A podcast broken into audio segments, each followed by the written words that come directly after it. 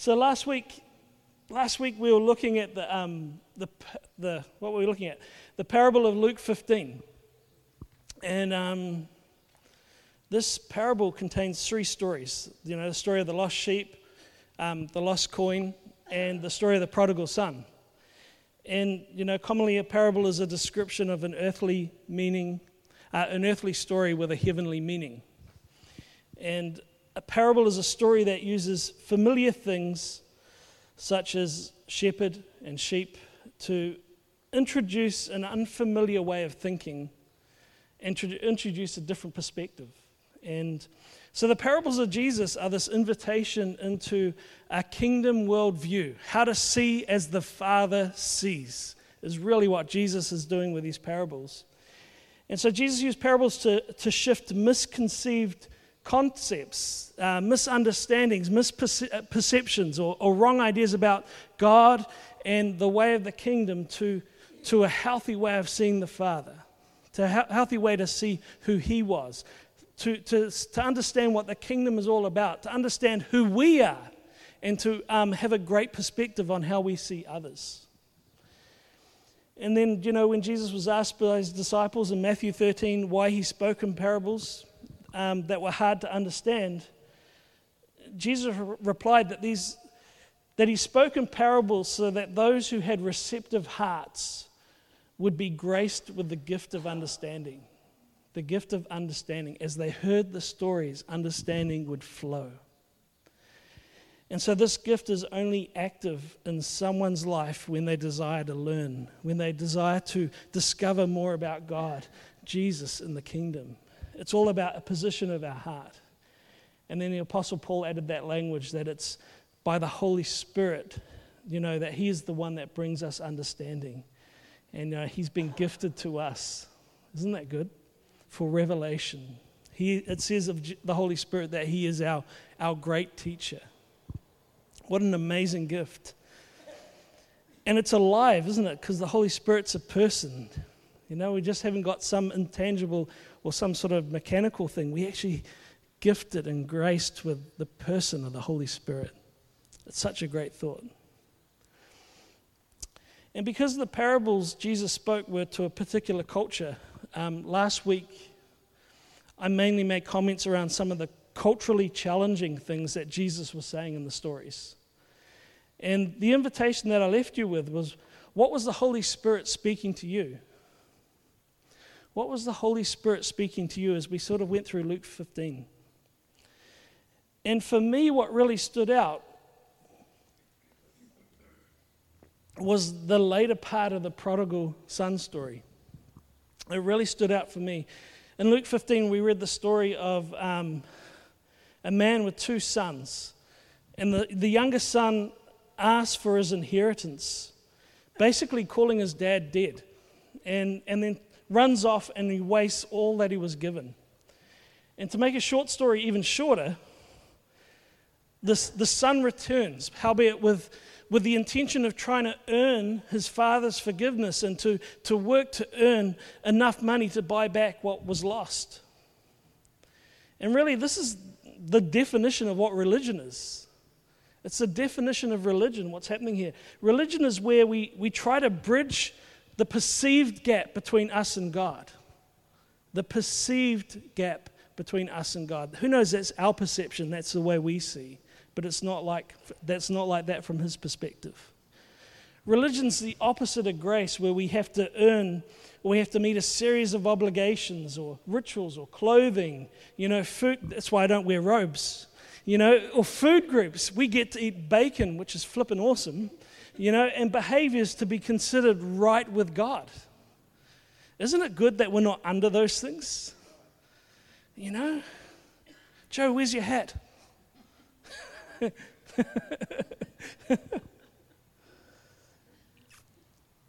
the story of the prodigal son, the son was doing just that. He was working or trying to fix what was broken. The problem was the son didn't have a very good understanding of his father. He didn't understand the character and the nature of his father, even after the father had entrusted him with everything that he asked for. No strings attached. Give me my inheritance. Here you go. The father entrusted him with everything he had asked for. So the son wastes all this money and then he returns to his old home. And the father comes running, publicly shaming himself. The father shames himself to embrace and kiss his son, calling for the best robe to be put on him, you know, and for a ring on his finger and sandals on his feet. And we, we kind of looked at the significance of these last week. You know, the robe.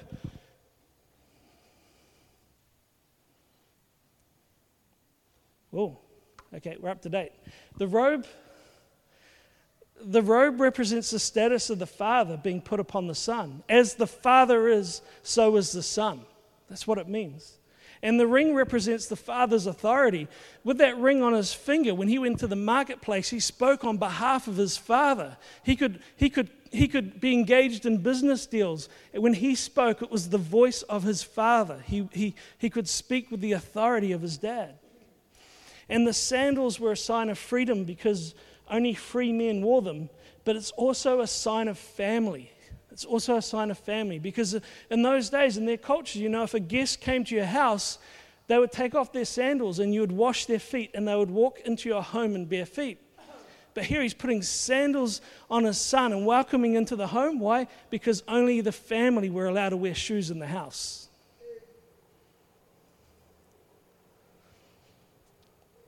If a parable is designed to invite us into a story, if a parable isn't designed to invite us into a story, what would it be like to be the younger son? What would it have been like to be him?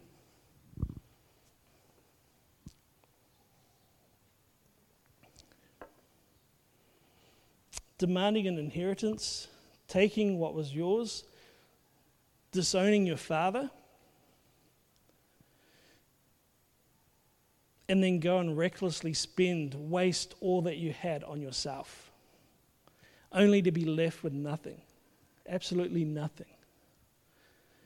And then in that pit of despair and desperation, you attempt to fix what was broken, to, to earn your father's forgiveness, to, to buy back what you wasted. But then you discover that the Father already has a heart fixed on your restoration. Before you can even try and get your plan into action, you know, you're embraced and you're kissed and you're restored, and it all happens publicly.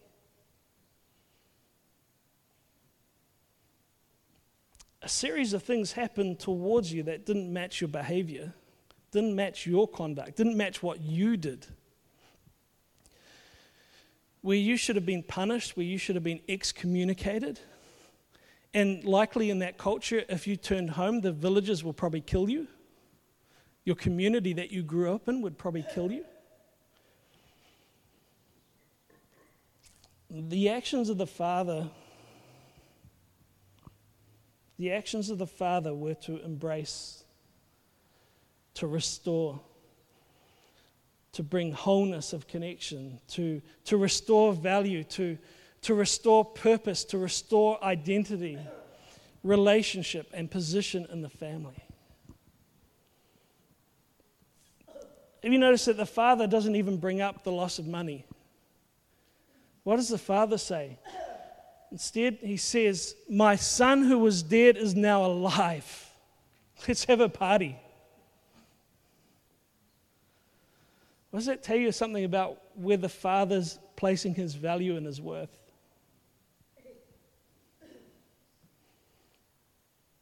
Where the Father is placing his value and worth.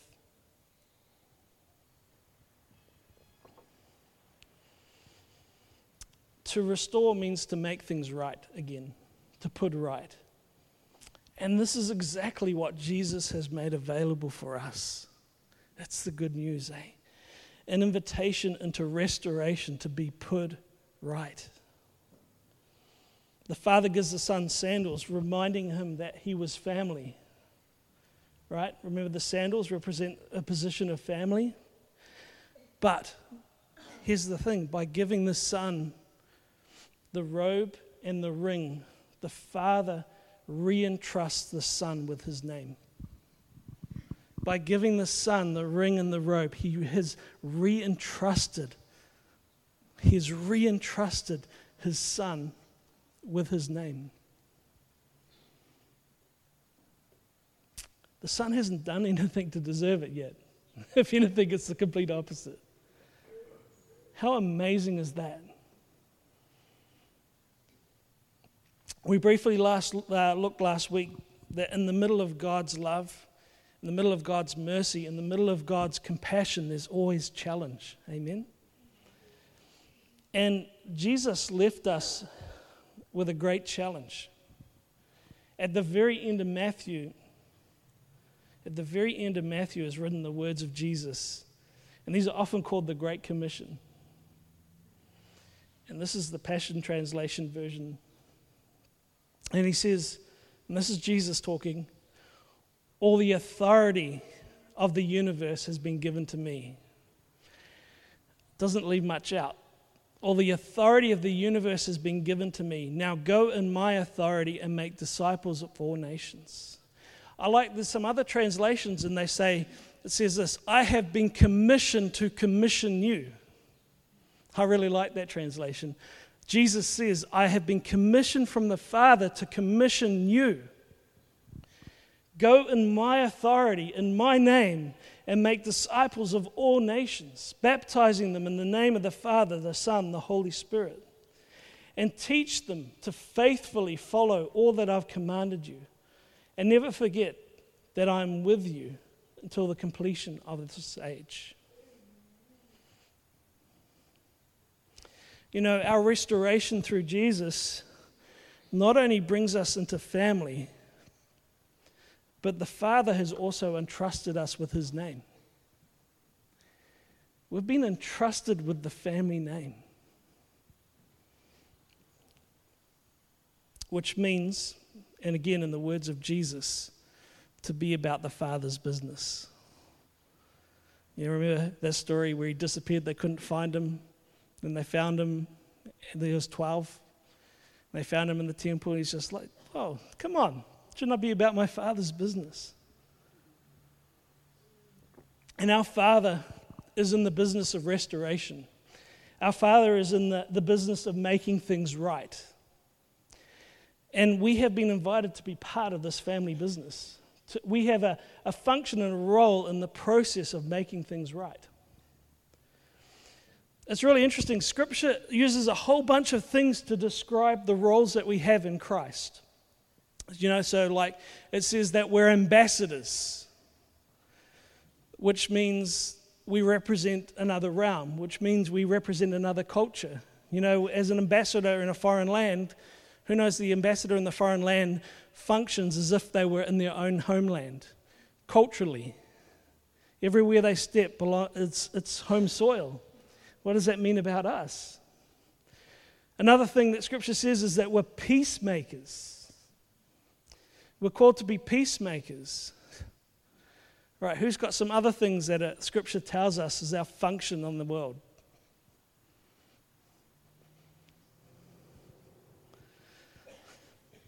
Just shout it out. Priests and kings. Awesome. That's a good one. Witnesses. Light. Come on. Sorry. Salt. Salt and light. Yep. Got to start picking someone in a minute. Body. Body of Christ, one body. It's awesome. Sorry. Bride of Christ? Yep. Sorry? Eyes? Eyes, cool. There's a lot, eh?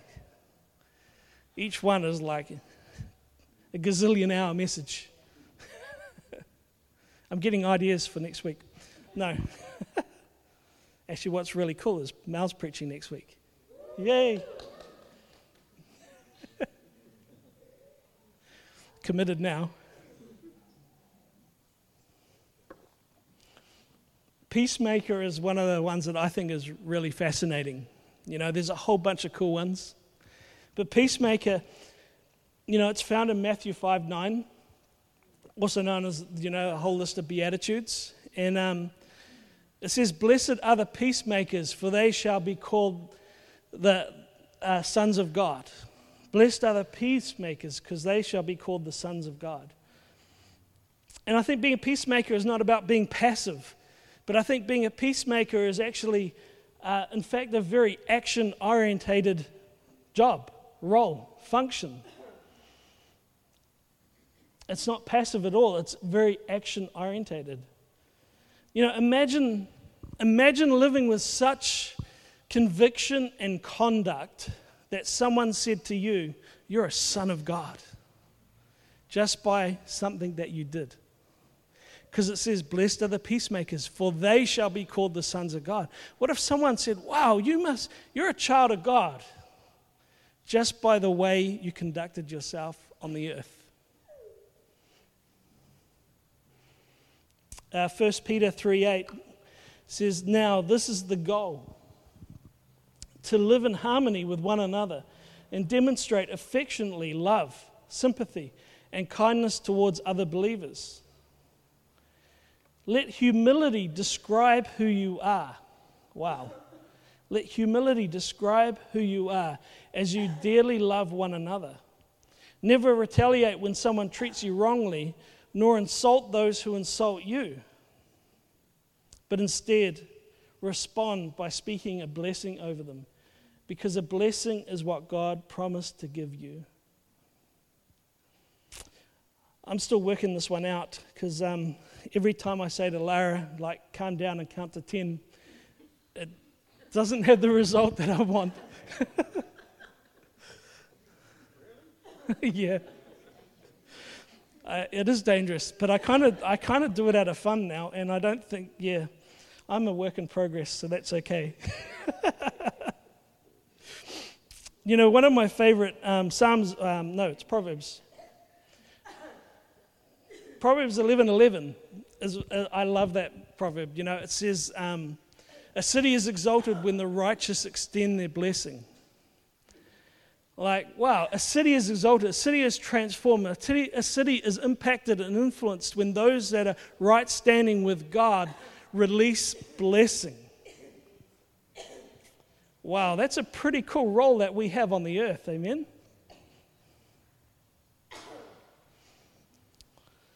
Who else feels incredibly challenged? You know, it's, it's,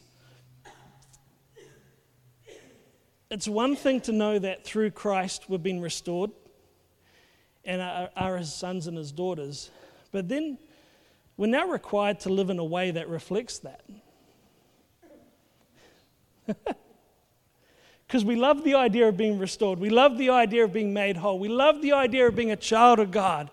But then there's actually this huge responsibility that we are meant to live in a way that reflects who we really are.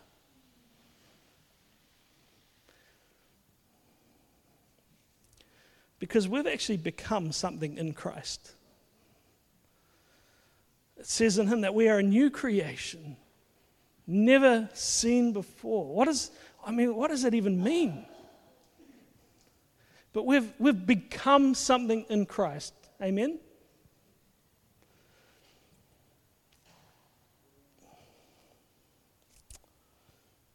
And it's a big challenge to think that we're actually meant to live that reflects this truth, that reflects this reality.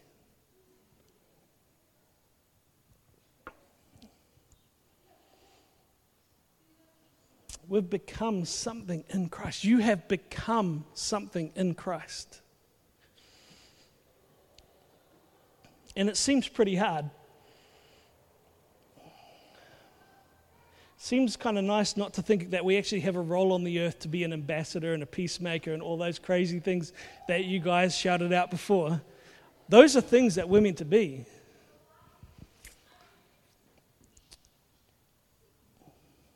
But we've also been given everything that we need to become that. Who knows that? So we are a being in Christ, but we're also becoming that being in Christ. Amen? And we have been given absolutely everything we need to become what God has called us to be in Him. Who, who's found watching like your little babies, helpless babies, grow up to be teenagers is like this amazing experience, right? You know? And there's probably some of you are teenagers that are still like calling them helpless. But you know, it's it's this amazing journey. You learn so much. Well, I found that I learned so much about the father heart of God when my daughter was born. Watching her grow, you know, and so babies come into this world and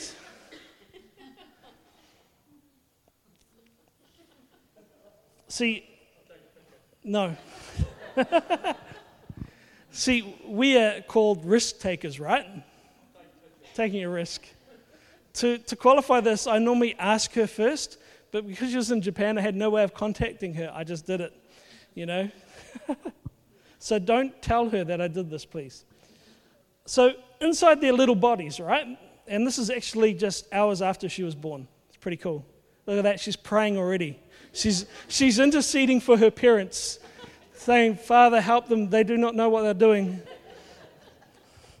I'm pretty sure that's what was happening, because that's how we felt. So, inside this little body is everything that she's going to need to become a fully functional person. But there's this this process of discovery for her. She's going to go on this journey, right, of, of discovery. And things such as becoming self aware. All of a sudden, she was re- realized, wow, I'm alive. Who still thinks like that? That's the weirdest thing, eh? Have you ever been alone with your thoughts and think, shoot, I'm alive? Wow, that is really weird. And then you end up in a place in your head you don't want to go the way you guys are looking at me, I'm, I think I could be the only one that does this. Wow. I think I need another drink then.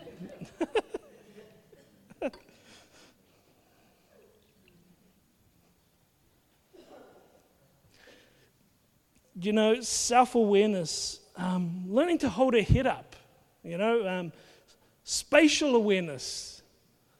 I think, I, I, can't remember, I remember hearing stats like when they're really long, they can only see so far, or they're only aware of something so close. And I don't know, I didn't research it, but I remember something about that.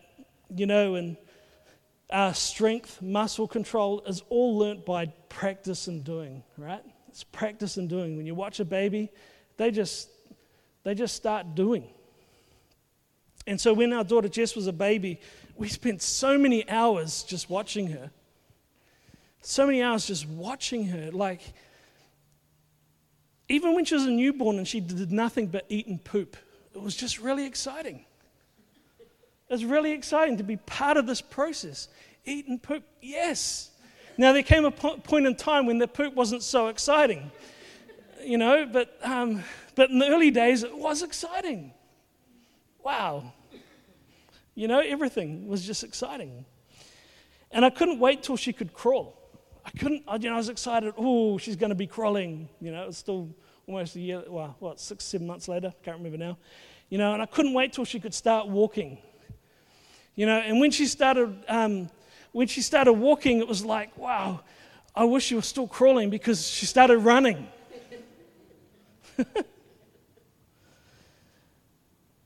and I remember really clearly when Jess was learning to roll over, just from her back to her front, she tried so hard for so long to be able to do this.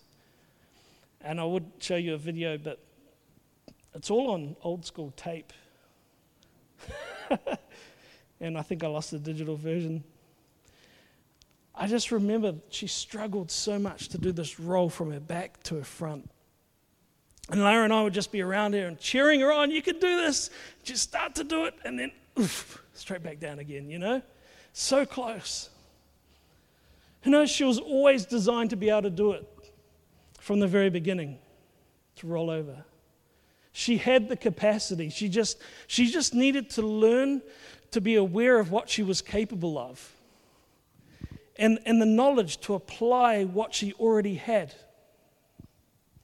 You know, Jess, Jess had arms and she still got them, but her arms, her arms were getting in the way when she did this roll. And then one day, we were there when it happened. One day, all of a sudden, it dawned on her hey, this arm needs to be in a different place. And she put it in a different place, and poof, she rolled over. From then on, she could roll over as many times as she wanted. you know, and they often do, don't they? They start rolling along, and if you've got a high couch, it becomes a problem because they end up under it. and that actually happened in our place more than once. Um, once she figured it out, rolling became easy, but she had everything that she needed to be able to do what she needed to do. And then came this time where she, um, again, don't tell her, that she just needed to learn how to ride a bike without training wheels. And as you can see in that picture, she's got some training wheels on. But by this stage in her development, she's already, you know, she already has a lot of muscle control. You know, balance, depth perception. But what she needed was confidence. When she was just a baby learning to roll over, she, never, she, she was never discouraged. You know, she, she didn't need encouragement, she was already determined. She, she needed to learn something different in that moment, but now she needed to learn something new, which was, which was um, courage, which was confidence. And because I was the one mainly teaching her to write at the time, she had to trust in my belief that she could do it. Who knows that in that moment she had to learn to trust what someone else believed in her? She had to trust when I told her that she could do it. She had to believe when she didn't think she could do it that I knew it was possible and she would be able to do it. And because of that, you know, she mastered that. And we had to go out and buy her a bigger and better bike. Now, this is the, the fact that I had to buy her a bike was purely accidentally um, related to this incident. Shortly after this, I had to buy her a new bike. yeah. I discovered that these bikes don't work well with adults. Um, see, no training wheels, but a very flat tire. And um, what you can't see there, there was like skateboard ramps and stuff. And um, the bike was really good on them. Well, the first one. and halfway up the first one. but she, she scored that out of it, so she was pretty happy. And the thing is, now she's progressed and she's into this. She's the one on the back, if you're not sure. And she absolutely loved that. That's a neat progression. So, one of the things that we've been given in Christ is family. Amen. We've been given community, we've been given each other, and we need each other to grow. Just like Jess needed someone in that moment to believe in her, she was learning something new. She had the capacity, she had the ability, she needed someone to encourage her that she could do it. And she did it. There's a, there's a process in our growth where we become the being that we are in Christ. We've become something in Christ and we're, we're becoming it at the same time. And it's done purely through relationship. Who knows that? It's all done through relationship. Even in the, um, the story of the prodigal son, all the relationship, all his, all his, I'll start again. Even in the story of the prodigal um, son, all his restoration was directly connected to his father. All of it was connected. It was the father's status, it was the father's authority, it was the father's family that he was brought into. And it's in that story we also see community because the, the community gathered to celebrate with, with the, the father that the son had come back. You know, that community had to make a choice. Were they going to kill this guy or were they going to see him through the eyes of the father? And we can tell from the story because they were all part of the party that they decided to respond to the honor and the favor and the grace and the mercy that the father bestowed on his broken son. You know, we are in Christ restored, we're in Christ made whole. And then we get to live out of that truth as we do life with God and we do life with each other. And there's a process. And there's challenge in that process where we have to be intentional about the way that we live. To borrow um, from Braxy, Braxy Carvey, this type of life is summed up in, in four R's. And it, these four R's pull from our original design in Genesis 1 that we're made in the image of God. That, that looks like that we're people who reproduce, that we're people who rule, that we're people that reveal, and we're people that relate. Reproduce because we're created to be co heirs with Christ. Who knows that? Which means that we, we create more image bearers of God. Now, there's a couple of ways you can do that. I'll just mention we create disciples. Our job is to create disciples. As we are discipled, we disciple others. Amen? Rule, we've got a significant position of influence in creation. Who knows that? This is all pulling from Genesis 1. We've got a role in creation. Amen? And our restoration restores that role that we are we are people of influence in creation. We are called to be, um, and it doesn't mean that we rule with a rod of iron over creation. It means that we're actually stewards of creation. We're stewards of creation. And reveal means that God's, we reveal God's character to each other. You're made in His image. You look like your Father. And as we're growing and as we're learning and as we're becoming what we're being in Christ, and we start to look more like Christ, we reflect that and reveal that and encourage each other in that. As we live our lives from a place of love and care for each other, we're revealing to each other the character of God. As He is, so are we to be. As He is, so are we to be. Doing life with people is how we get closer to God and relate.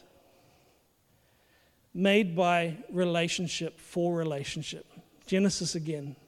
Let us make man in our image.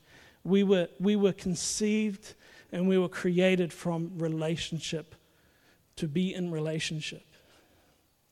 And also, you know, God forms Adam and he says Adam shouldn't be alone and he makes Eve. We're a people of being being in Christ. And we're a people of becoming, becoming who we are in Christ. And right there is the challenge that we have on our lives.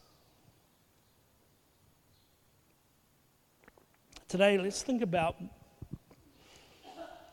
that you've been given a robe. You've been given a robe. That means, as the Father is, so are you. As the Father is, so are you.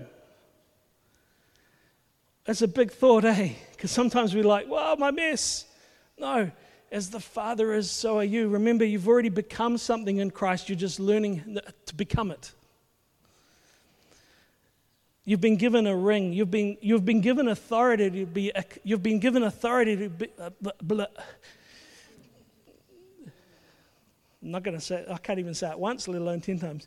You have been given authority to be a catalyst on the earth where heaven kisses earth. You've been given sandals because you're family. You're not a guest in the house, you're family.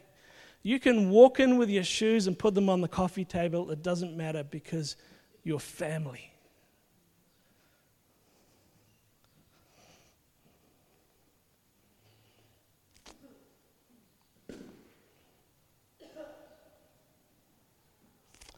You know, if, if you don't know Jesus today, then today is a really good day for you. Today is a great day for you because today is a day where you can have placed on you the robe of righteousness. Today's a day where you can have the ring of authority of the Father put on your finger. Today's the day where you can have sandals put on your feet, where you become part of the family and you can walk in the house with your shoes on just because, you know. And today's a good day because it's just a matter of saying yes to Jesus, that He is my Lord and my Savior. Today can be a day that, that begins your journey of discovering who you really are in Christ, your true identity.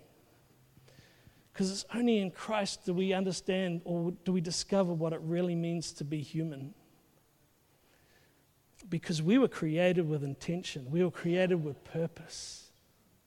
We were created in, in a loving relationship, full relationship. Let's stand, eh?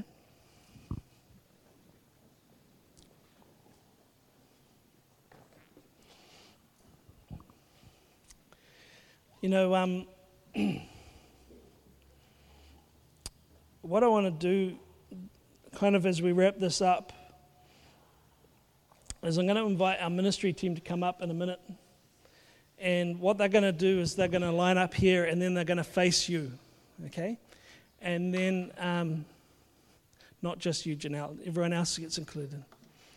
Um, and then I just want to declare a blessing over you a, a blessing over your journey, and I'm going to have the ministry team be part of that. And then, as we've been doing recently, we've been calling out some of the words of knowledge and stuff that our prophecy, prophetic guys have been doing. We're going to call some of them out and then give you an opportunity to have ministry if you like. You know, if something I've shared about who Jesus is for you really spoke to you and you'd like to make Jesus your Lord and Savior, come up to the ministry team a little bit later and just say to them, hey, that sounds like what I want to do, and they'll pray with you.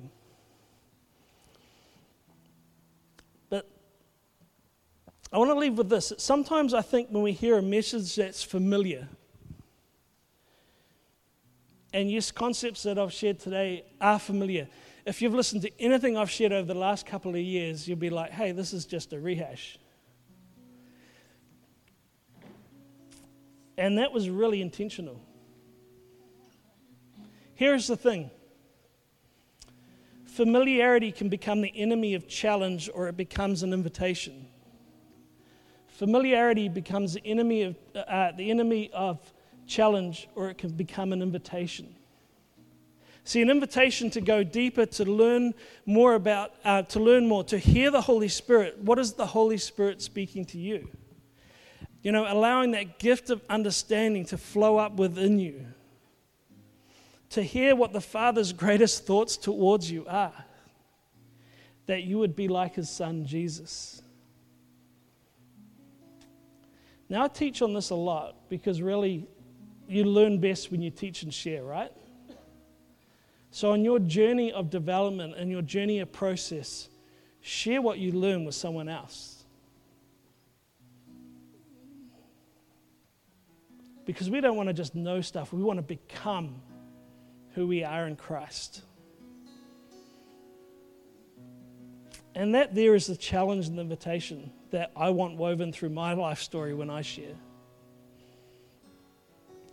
So, if the ministry team could come up, that'd be really cool.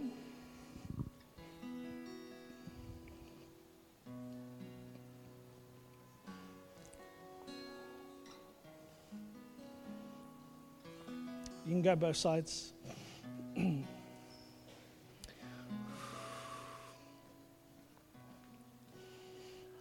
Assume the position.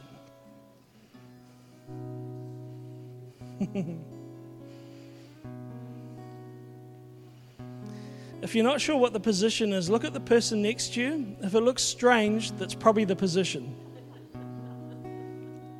Okay. Yeah. So we're just going to have the ministry team just reach out their hands. Father, we just thank you for your goodness. We thank you that you ran to us and embraced us in your own shame.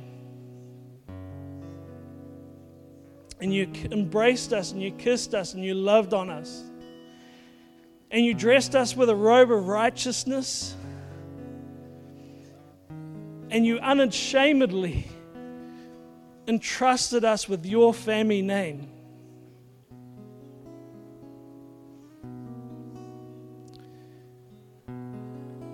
And that you're calling us to be something in Christ.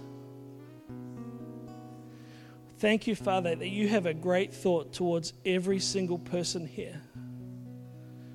That they would look like Jesus, And that right now, because of the power of the Holy Spirit, every single person in this place has the capacity and the ability to step into and become Christ like.